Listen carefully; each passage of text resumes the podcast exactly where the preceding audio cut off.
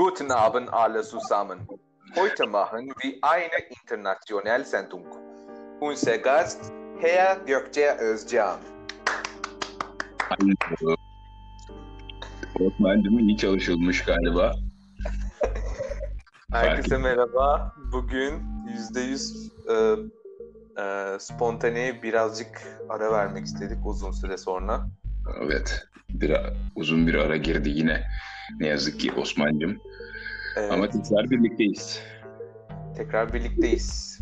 Bu uzun zaman aslında bizim için de e, değişik deneyimler yaşamamıza, değişik e, şeyler tecrübe etmemize vesile oldu diyebilir miyiz? Bence evet, öyle oldu. Biraz daha büyüdük, biraz daha kartlaştık. Olgunlaştık. Evet. Olgunlaştık. Ee, süreçte Almanca kısmını nasıl acaba şey yaptınız? Ben oraya çok takıldım aslında bu kadar güzel ve güzel bir e, telaffuz ile bunu icra etmeniz beni etkiledi açıkçası. öncelikle e, şöyle e, bu, bu bölümümüzün de sponsoru olmayan ve tekrardan sponsor olması için dua ettiğimiz Duolingo konuda Güzel. bize e, çok faydası olan bir e, program dil öğrenme açısından. Bizde Kambili yok mu? Cambili. Kendi zaman- İngilizce için genelde ya Almancası var mı bilmiyorum. İngilizce mi veriyor sadece? Hep öyle reklama denk geldim de bir kere de bakmadım hiç bilmiyorum. Vallahi ben bilmiyorum. Bu arada özür diliyorum. Bu güzel şarkıyı bu arada bitirdik. Osman'cığım şarkıyla ilgili bir küçük bilgi istedim. Aa evet şarkımız aslında e, çok e, m, Şahsına farklı münasır. bir tarzda. Aynen çok sui generis şahsına münhasır. Böyle çok alışılagelmiş bir e, kişiden değil. Bu kişi Akın Sevgör bir Türk e, DJ kendisi. Ve kendisi bir, mesela şeyin e, müziklerini de yapmış. Merak eden olan varsa. Fi, Pi, Chi ve e, Chi'ye de müzik yapmış. Ve bunun yanında e, Şahsiyete de mi müzik yapmıştı diye mi? Yanlış mı hatırlıyorum? Yanlış hatırlıyor olabilirim. Ama Chi kesin. İlginç melodiler olan, ben çalışırken dinlemeyi çok seviyorum bu e, Akın Sevgör'ü. Tarzı E, bir buradan da herkes şey gör herkese tavsiye ederim. tarzı. Tarzı çok farklı bir yani Türkiye'de çok denk gelmediğimiz bir tarz güzel. Bilmiyorum bunun bir adı var mı? Bu tarzın bir şey var mı? Türü var mı? Şey var mı bilmiyorum ama güzel ben. ben. Seni alıp götürüyor. Birazcık sesim Evet. kötü mü geliyor Osman'cığım? gayet iyi geliyor aslında bana. İyi mi? Sana mı kötü geliyor? Kendi Yok, kendine mi kötü geliyor? Sanki arada birazcık kesintiler oldu gibi oldu ama sen duyuyorsan herhalde sorun yoktur diye düşünüyorum. Yani sonuçta ülkeler arası bir yayın gerçekleştiriyoruz. O kadar da olsun. Hmm, ya evet doğru. Osman'cığım Gökçerimiz Özcan'ımız bu sizden ayrı kaldığı süreçte kendisi sonunda nihayet hepimizin gözü aydı diyelim. Almanya'ya kesin olarak taşınabildi. Osman'cığım şimdi öyle dediğin için yarın geri gönderiliyorum. Teşekkür ederim. Tövbe tövbe maşallah nazarlardan saklasın tahtalara vuruyorum. Yani Osman'cığım tam kesin olarak taşındım denemez tabii de işte bir tutunmaya çalışıyoruz diyelim. Öyle söyleyeyim şimdiden yani. Ucundan yakaladın. Yakalamaya çalışıyoruz işte. Osman'cığım bugün bölümünün adını ne koyacağız? Karantina Almanya'da. Evet Almanya'da karantina ya da işte kesinden bir Evet. tane.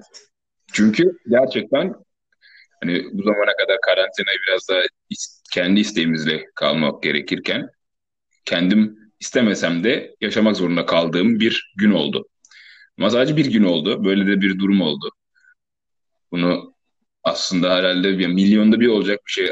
Bu kadar salgının Talihsizliğin üstüne Evet yani benim geldiğim günün sabahında da değil yani öğleden sonrasında açıklanan karar şöyle bir, biraz kötü anlattım. Şimdi 15'inde geldim buraya.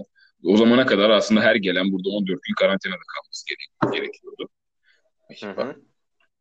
Ben geldiğim günden önceki birkaç gün önce işte şey yazmıştım Sağlık Bakanlığı'na böyle bir durum var. Acaba test yaptırsam karantinadan erken çıksam falan gibi şeyler konuşuyorduk. Alman geldi... Sağlık Bakanlığı mı, Türk Sağlık Bakanlığı mı? Alman. Hı hı. İşte sonra yok hayır öyle olmaz test bir şey ifade etmez falan gibi cevaplar vermişlerdi başta. Ondan sonra ben buraya geldiğim günün işte öğleyin artık o saatlerinde bir karar alınmış. Bana mail attı. Ben tam buraya geldikten sonra ve yerleştikten sonra bu karantinada kalacağım yerde. Hı hı. Bugün bir karar aldık birkaç saat önce. Artık karantinada kalmanıza gerek yok. Türkiye risk bölgesinde değil diye mail geldi. Sonra ben tabii... Azadesin yani. E, neye uğradığımı şaşırdım gibi oldu birazcık. Sonra sabah, o gün bittikten sonraki sabah tekrar Türkiye risk bölgesindeydi. Ve yine herkes 14 gün karantinada kalmak zorunda kaldı gibi bir şey oldu. Hani bilmiyorum bunu neyle anlatırsın, nasıl anlatırsın Osman'cığım? Metronun... Yani Türkiye risk bölgesinden çıktı ve sonra tekrar mı girdi? Evet. Ya Merkür'ün retrosuna mı bağlarsın? Ne, neresine bağlarsın bilmiyorum ama Osman şey. Bu ülkenin üstüne kocaman bir çarşaf gerip kurşun dökmenin vakti geldi. Evet, olay... Belki yaşadık. Küçük teknik aksaklıktan sonra kaldığımız yerden devam ediyoruz. Nazardan bahsediyorduk, kurşun döktürelim diyorduk ve artık bu da ne kadar bunun gerekli olduğunu da bir kanıtı. Ya da tam tersine artık bu konuları konuşmaktan vazgeçin biraz beyninizi kullanın demek olabilir mi evrenin acaba? o da biraz olabilir. Artık yeter lanet olası insanlar olabilir. Osman'cığım bu arada sen dişini çektirmişsin. Seni dün havadislerini öğrenmek için aradığımda şekilde konuşma gerçekleştirdik. Özür dilerim. Burada taklit senin değil. Dişini göster, diş acısını göstermek isteyen. Önemli değil. İnsan dalga geçtiği şeyi yaşamadan ölmüyor Gökçer'cim. o yüzden. Evet, sen bunun daha dalgasını geçmiştik ve işte başına da geldi. Başına Sırada... da geldi. Hem de olabilecek en kötü vesileyle geldi. Osman'cığım ben de bilmiyorum şu anda bunu anlatmak ister misin hepimize, herkese? Anlatmak isterim. Şöyle ki e, bu diş çektirme süreci şöyle yaşandı. İşte pandemin dolayısıyla zaten hastanelere gidemiyorduk ama benim 20'lik dişim e, bayramda, Ramazan bayramında çok fena ağrımaya başladı. Uykumdan uyandırmaya başladı, rahatsız etmeye başladı. Doktora gittim. Sonrasında doktor dedi ki 15 Haziran'a kadar e, ameliyat yapamıyoruz. Sadece röntgen çekip durumuna bakalım. Durumuna baktıktan sonra dedi ki çekmemiz lazım. 15'inden sonra ameliyat yapacağız. 15'inden sonra gel. Hı hı. Sonra e, ben o sırada e, tabii bu operasyondan önce şey alman gerekiyor. Ağrısı geçmesi için antibiyotik. Onu aldım. Sonra operasyon günü gittim. Sonra bir dakika, e, şöyle bir bilgi karışıklığı olmasın. Ağrısı geçmesi için antibiyotik almak gerekiyor sanırım. Dedi. Öyle dediniz. Evet. Yanlış mı duydum? Ağrısı geçmesi için antibiyotik aldım. Sonrasında Am- ameliyat olacaktım. Yani dişim çekilecekti ve sonra tekrar antibiyotik alacağım. Tamam. Antibiyotikler ağrı kesicilerdir. Buradan bu bilgiyi verelim. O bilgi eksik olmasın. Onunla ilgili bir yanlışlık da olmasın. değil ya. Yanında bir de ağrı kesici daha verdi. Hayır bu böyledir ama hani antibiyotiğin iç ağrı o şekilde azalır Osman'cığım. Hayır. Niye yanlış bilgilendiriyorsun insanları? Ayıp değil mi? Hipokrat yeminin yok mu senin? Ama bir yandan doğru. Sayın dinleyicilerimiz bu programda ağır sarkastik ifadeler kullanılmaktadır. Hayır, burada bir doğruluk payı var. Yani inflamasyonun azalması, o şişkinlik, o apsenin biraz inmesiyle ağrın azalabilir. Burada bir doğruluk payı da var yani ha. yanlış bir şey yok evet. sadece. Halkımızın tamam. engin bilgilerinin nasıl gerçeklere de dayandığının bir ifadesi, kanıtı. Evet, evet devam edelim. Kesinlikle. Özür dilerim. Ee, o gün de bana dediler ki ana, anestezi olacaksın. Evet. Güzel kahvaltı yap. Yani bir şey yemeden gelme demek istemiş doktor. evet. Aslında uzun sürebilir demek istemiş sana büyük ihtimalle. Ama evet. ben de güzel kahvaltıyı benim e, gelişmemiş beynim şöyle anlamış. Çok ye. Hayır, diyorsun şimdi. Güzel kahvaltı nedir? Her şeyden Sen- yersin. Ha. Güzel güzel yersin Bol, işte. bol. Akşam yemeğine kadar tutmalık. Evet ve ben böyle abarttım yani. iki tane haşlanmış yumurta, ondan sonra peynirler, zeytinler. Baya güzel yaptım yani kahvaltım. Çaylar. Evet. Sonrasında gittik Anesteziyle Evet. birlikte. ve doktor hanımefendimiz sağ olsun çok kibar bir hanımefendiydi. Öncesindeki ilişkimiz de çok iyi böyle konuşuyoruz falan. Çok tatlı bir hanımefendi. Ve e, bu salgından sonraki ilk ameliyatı benmişim. Çok iyi. Evet. Yani böyle hep iyi dileklerle başlıyoruz. Evet. Sonra bana uyuşturucu iğneyi yaptı ağzımın içine. Üç noktaya yaptı. Ve bu arada şey de var. Ee, makine kullanması yasak olduğu için sadece alet kullanabiliyor. Ee, canım ço- daha çok yanar diye daha çok anestezi uygulamış. Ve benim de o anestezi midemi etkiledi. Tamam geçmesi gerekiyormuş. Ve ben Evet. dışarıda 15 dakika beklerken tuvalete gidiyorum ama böyle yüzümün yarısını hissetmiyorum. Diyorum ki bari hani operasyon sırasında kusmayayım, boğazıma parmak atayım da tuvalette kusayım uğraşıyorum ama ağzımın içi uyuştuğu için nereye parmak attığımı hissetmiyorum. Elimin içinde ağzım dolaşıyor ve kusamıyorum da. Güzel derken yani bu olaylar güzel değil. Ben anlatım çok güzel anlamında demek istedim. Seni motive etmek Anladım. istedim. Anladım. Neyse on- ondan sonra şöyle bir şey oldu. E, Doktor ameliyata başladı. Ağzımın içini kesti. O ya- dişi oradan böyle yanlarından sağından solundan böyle kanırta kanırta çıkarmaya çalışıyor. Ama ben de doktora diyorum ki geliyor. Alttan geliyor ve sesimi de çıkartamıyorum. El hareketlerimle. Geliyor diyorum. Ee, çok iyi niyetli doktorumuz da şöyle düşündü. Ben e, kusma gelmeden önce bu operasyonu bitiririm diye düşündü. Evet. Tabii ki bir yarışma olunca Osman Özdemir hırsı devreye girdi. Sen mi, el mi yaman, ben mi yaman der. Verdin mi? Çok e, istemeyerek de olsa bir kusma gerçekleşti. O yüzüne taktığı siperlik, diz Kıyamam. koltuğu. Çok Evet. rezil olduğumu hissettim. Utandım yani.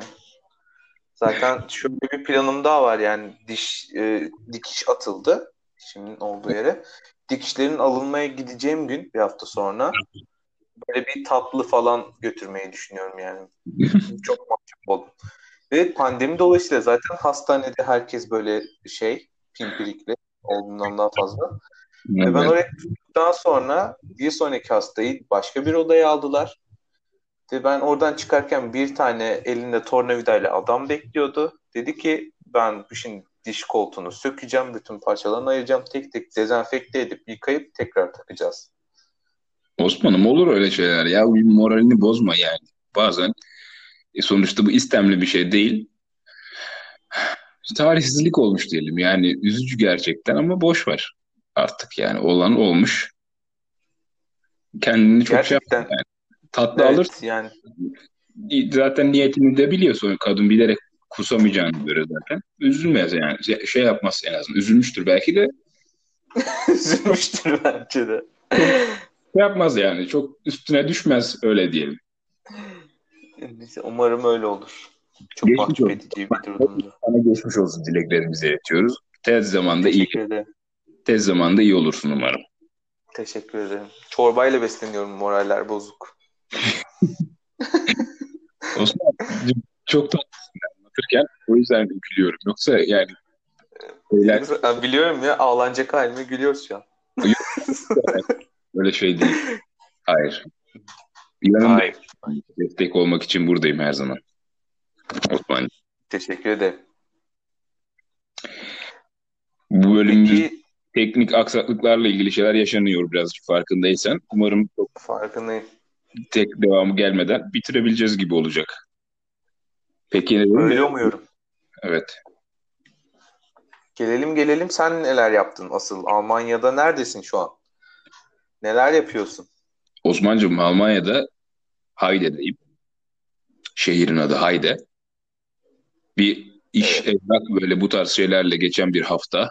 Sadece onunla bunu işte bir araya getirmek, o terminleri, randevuları ayarlamak, oraya evrak götür, buraya şunu getir falan gibi şeyler. Onlarla uğraşıyorum. Bitiyor gibi az kaldı yani. Aslında burada da böyle hani insanların Almanların çok soğuk olduğu falan söylenir. Ben de onlar öyle değil.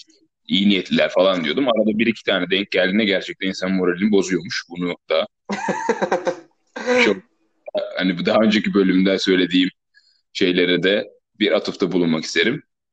Tek tek tecrübe ediyorsun ha. Yani evet büyük konuşmamak lazım. Yani genel olarak genelleme yapmak ya.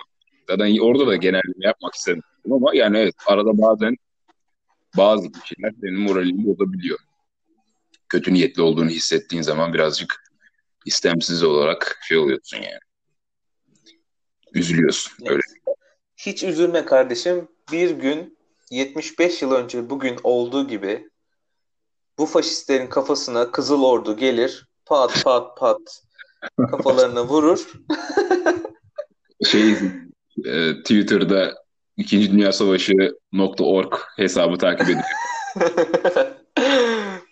yani işin şakası bir yana bugün şeymiş e, Rus Kızıl Ordusu'nun Sovyet ordusunun e, Almanya'ya girişi Nazileri yen, yenme yıl dönümü. Aynen. Girişi değildir herhalde de bitirişi falan olabilir. Bitirişi belki. evet yani Berlin'i kurtarışı mı diyelim artık. Evet.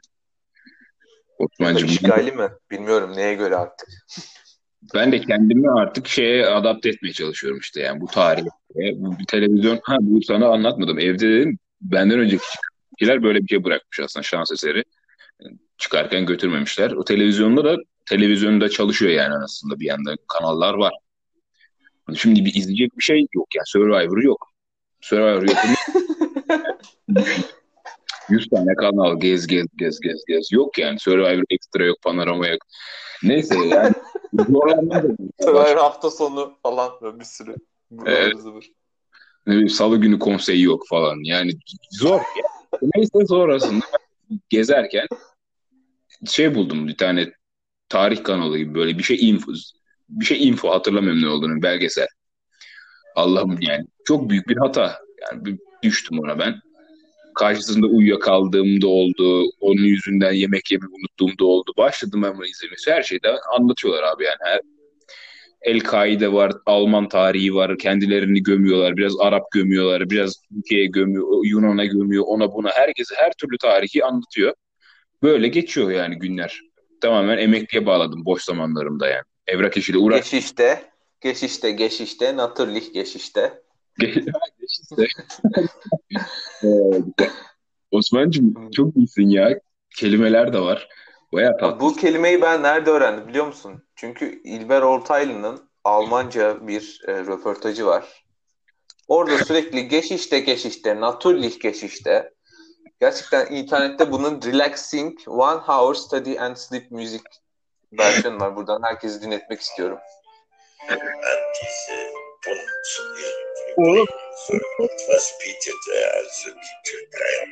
Tamamen bir relax ve.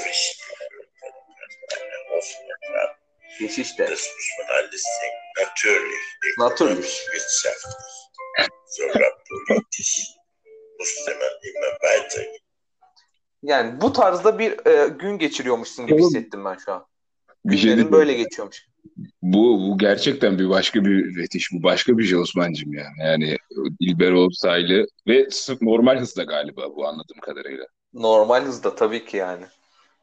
Yavaşlandırsam bir daha oho. Hayır lan yavaşlatma artık hani normalde hızlandırıp biz diyor dinliyorsun. evet.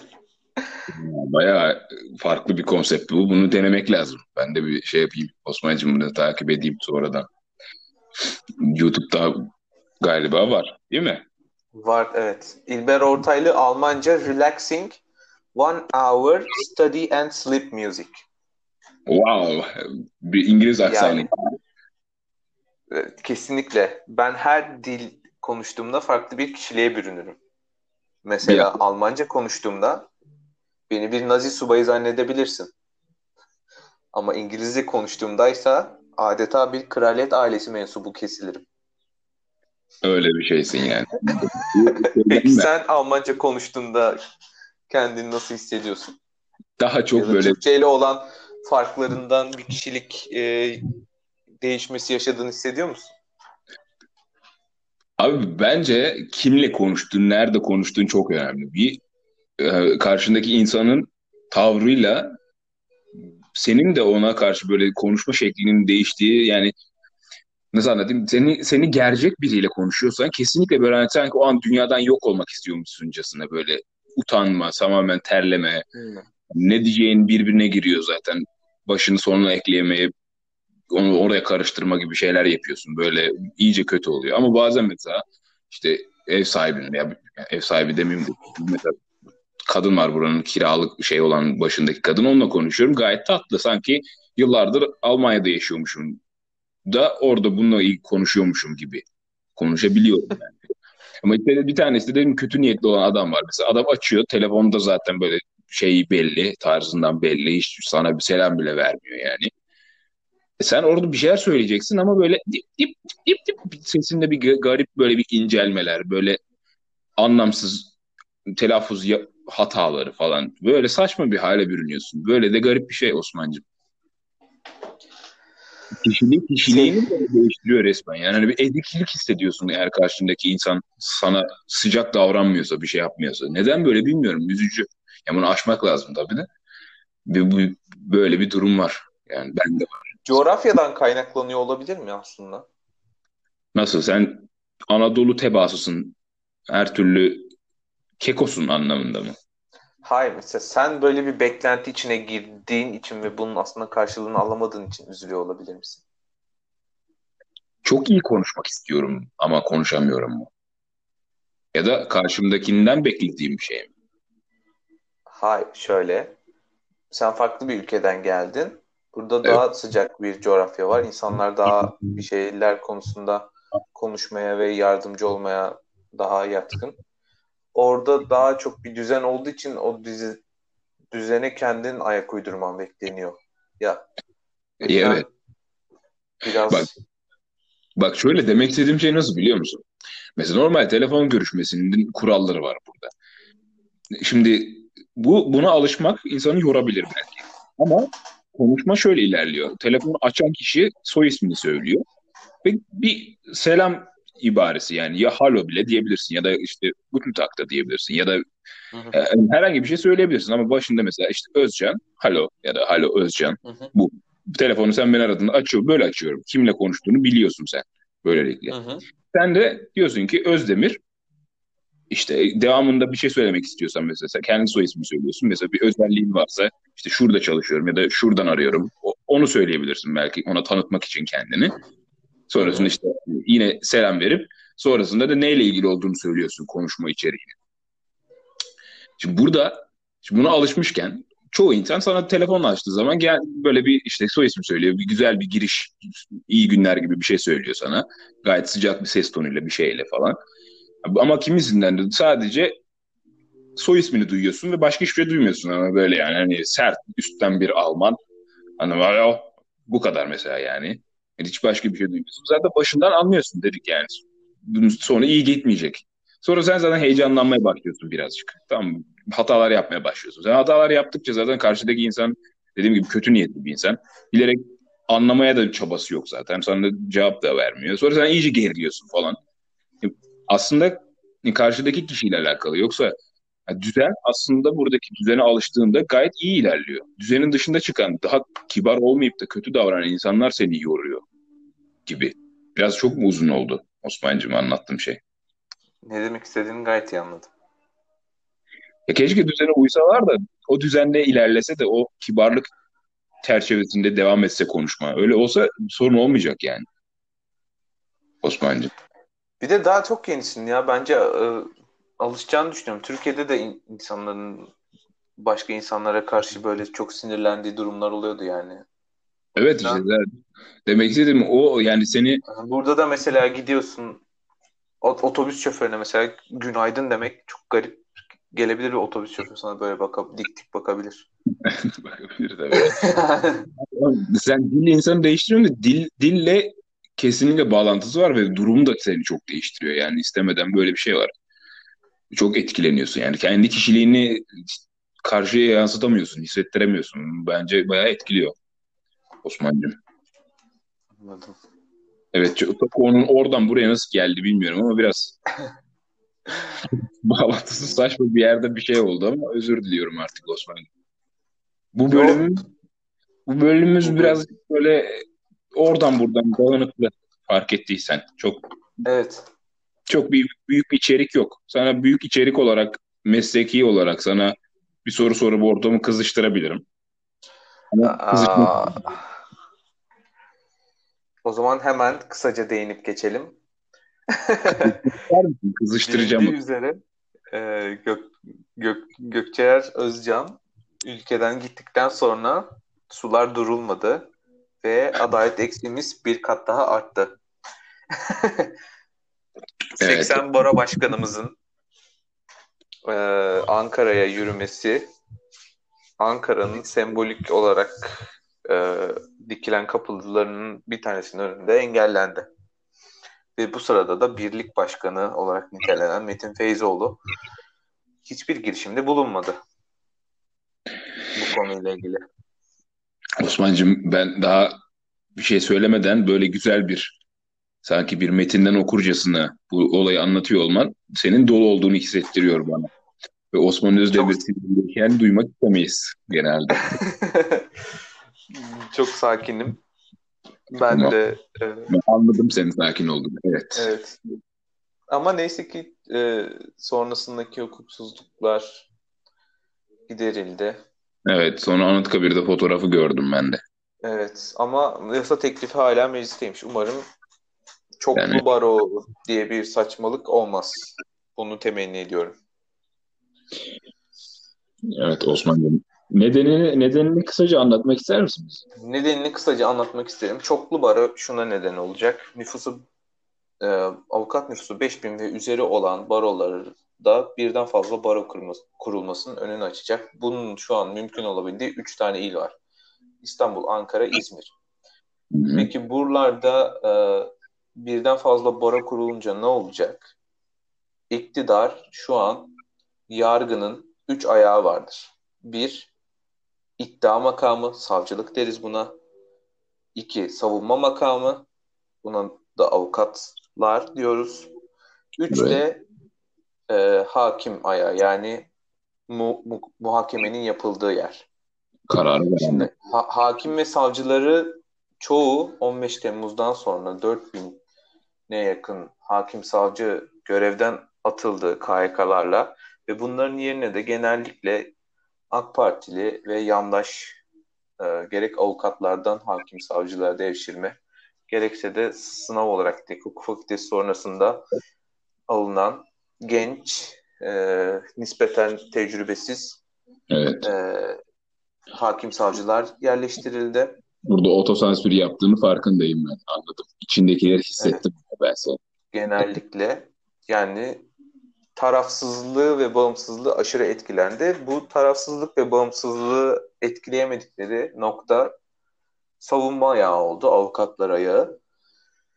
Bunu evet. da çoklu baroyla etkilemek istiyorlar. Şöyle ki birden fazla baro kurulduğunda bir muhalif barolar olacak, bir de yandaş barolar olacak ve hakim önüne bir dosya geldiğinde hangi savcı geldiğine bakacak. Konuya bakmadan bu hangi baronun avukatının savunduğu bir dava diye bakacak ve ona göre vereceği karar çok dürüst, e, işinin ehli bir hakim olsa bile ben etkileneceğini düşünüyorum. Çünkü ne kadar kibarsın e, sen. Evet anladım Osman'cığım. Bu da vatandaşın hak arama özgürlüğünde büyük bir engel teşkil edecek. Neden? Çünkü e, bir avukatın yanına gittiğinde artık onun işini nasıl yaptığını değil hangi tarafta olduğuna bakacak vatandaş. Çünkü işi görülsün isteyecek. Çünkü hakkı savunulsun isteyecek. Yani Ve... muhalif barolar dediğin kısımdaki insanlar pek de iş yapmayacak aslında kısacası yani. Bir süre sonra da zaten belki onlar da evet. taraf getirecek ya da belki mesleği bırakacaklar gibi sonuçlar devamında da. Belki de. Yani şunu söylemek gerekiyor. Barolar e, kanunla kurulmuş özel meslek kuruluşlarıdır. Ve kamu tüzel kişiliğine haizdirler. Bu kamu tüzel kişiliği ne demek? Aynı bir e, belediyenin sahip olduğu kamu tüzel kişiliği haklarına sahiptirler. Aynı bir e, bakanlığın sahip olduğu kamu tüzel kişiliği haklarına sahiptirler. O yüzden her nasıl bir ilde iki tane valilik, iki ayrı emniyet müdürlüğü düşünemiyorsak iki tane ayrı baroda düşünememeliyiz. Evet. Başlangıçtaki yerlerde birazcık anlamayla ilgili eksiklik yaşadım ama sonraki örnek toparladı Osman'cığım. Türkçe olsa da anlayamıyor bazı insan. Derim, evet ama sorun yok. En sonraki ha. örnekten anlaşıldı. Ne ya oldu? bunlar anayasayla kurulmuş olan kurumlar olduğu için bakanlık gibi öyle söyleyeyim. Anladım anladım. Ya bunu öyle kaf kafana göre çok oynamamalısın bunun ayarıyla o nedenle. Neyse sos, ıı, sosyal mesajımızı da verdikten sonra. Evet, bence de iyi verdik Osman'cığım. Birazcık geçenlerde.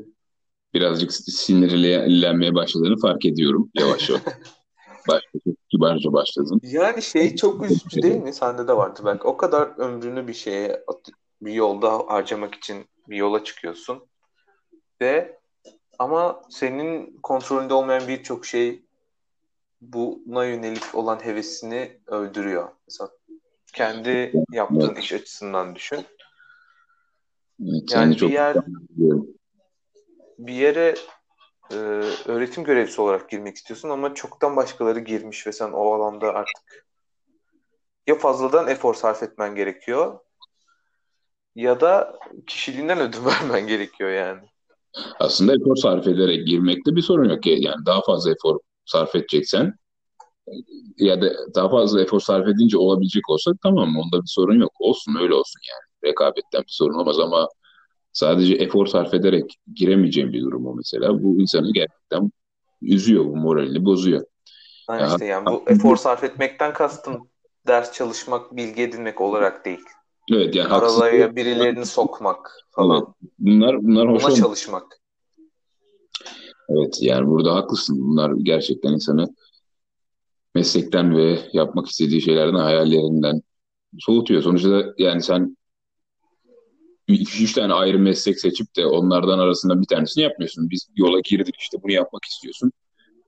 Büyük bir karar yani hayatında burada değiştiği zaman bununla ilgili kötü şeyler yaşandığı zaman tabii ki seni de mecburen etkiliyor yani. Anlayabiliyorum seni o yüzden Ama Ondan sonra bu beyinler niye göçtü? Göçer tabii beyin. Durur mu beyin? Durmaz ki. Öyle Osman'ım ya. Ne yazık yani. yani ne yazık Bu, burada gidip de kendini yabancı hissettirmeyi kendine yaptırmak çok saçma bir cümle oldu. Yani hani insan kendi kendine gidip de şöyle bir duruma sokmamalı bence. Bunu, buna mecbur kalmamalı en azından. Tanımadığı veya için yaşamadığı bir kültürüne gidip yabancı olmayı seçmemeli kendi isteğiyle. Sen bak evet hiç yaşamadığım bir kültür. Hayatında hiç o on buçukta güneşin battığını gördüm? On buçukta daha yeni yeni batıyor.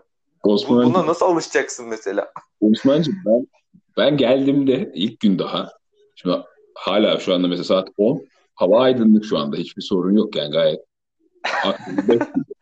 ben geldiğimde böyle yine saat 3 civarlara gelmiş o hava normal yani ben saatin kaç olduğunu farkındayım ve sonra hava karardığında zaten neredeyse 11 oluyor. Tamamen zifiri olduğunda yani. 11 buçuk falan oluyor. Ben arada çişim gelmiş tamam mı? Saat 3.30 gibi falan. Tuvalete kalktım. Hava aydınlık tamam mı? Geldim geri abi yatağa. Uyuyamıyorum yani. Hava saatin 3.30 olduğuna inanmıyor insan yani. Gerçekten o kadar. yani, Koparsak artık devamında zaten çok da dakika oldu. Çok olan bölümü sonlandırabilirim tabii ki de. Neyse uyanınca havanın çok erken aydınlandığını fark ettim ve sonra geri uyumak biraz zor oldu. Öyle anlatayım yani kısacası. Bunun tabii bir de kışı var. 21 Şubat'ı var. Yani 4 saat güneş görmek de insanı ne yapar bilmiyorum. Mor Moralman bitirir. 0 0 0. Moralim 0 0 0 yani. Onu görmenin de bir tabii hastanenin içinde onu görmek de tabii mümkün olmayacak. Göreceğiz ama yaşayacağız, deneyimleyeceğiz. Ben pek inanmazdım bu böyle hani Kuzey Kutbu'nda güneş batmıyordur, odur budur. Hani görüyorsun belgeselde izliyorsun orada burada. bu nasıl bir inanmamak ya? Bilimsel gerçek. Ya falan diyorsun ama gör ki batmıyormuş abi. Yani hiç inanmaz insan. Olmuyor öyle bir şey. Yani.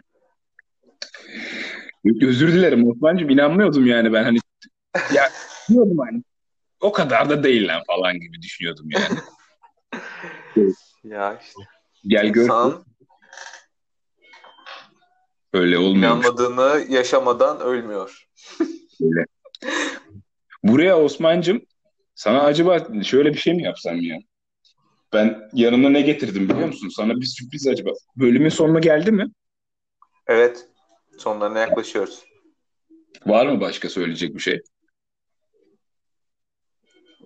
Sen gitar sesi duydum sanki orada bir. Oo evet. Buraya Küçük. gelirken, gelirken şeyimin yanına, çantamın yanına ukulele getirmiştim, takıp getirmiştim. Oo. Bunu da artık mental sağlığımı da kaybetmemek amaçlı sana acaba diye düşündüm. Ama daha burada bunu çalışma şansı olmadı. Şeyden bakıp da artık korduna şeylere, akorlara bakıp da çalabilirim anca. Ama nasıl duyulacak bilmiyorum. Bir dene bakalım. Ukulele çaldığın zaman Osman şey var yani belli çalman gereken şarkılar var. Onları çalmayınca ukulelenin elinden alıyorlar. evet mesela bir tane yani şu, şu şarkıları çalmazsan elinden alınıyor yani yine gece baskını. Mecburen bunları çalmak zorundasın. ya çalmayı deneyeceğim ama bir, bir süredir hem çalmıyorum hem söylemiyorum. Çok şey olursa sen o an direkt kapat. Yani şey olma, ayağın yayından düşmüş gibi olalım yani. Yani Dünya Ukulele Derneği tarafından hack de yiyebiliriz. Wise men say only fools rush in, but I can't help falling in love with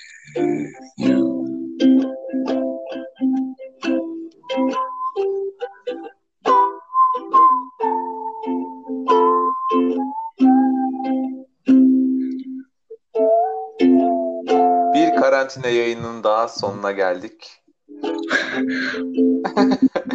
Bu güzel şarkıyla kapattığımız için öncelikle Gökçer Özcan'a büyük teşekkürlerimizi ve sevgilerimizi yolluyoruz. Way Şarkı mükemmelsin. Dreams that you dream once in a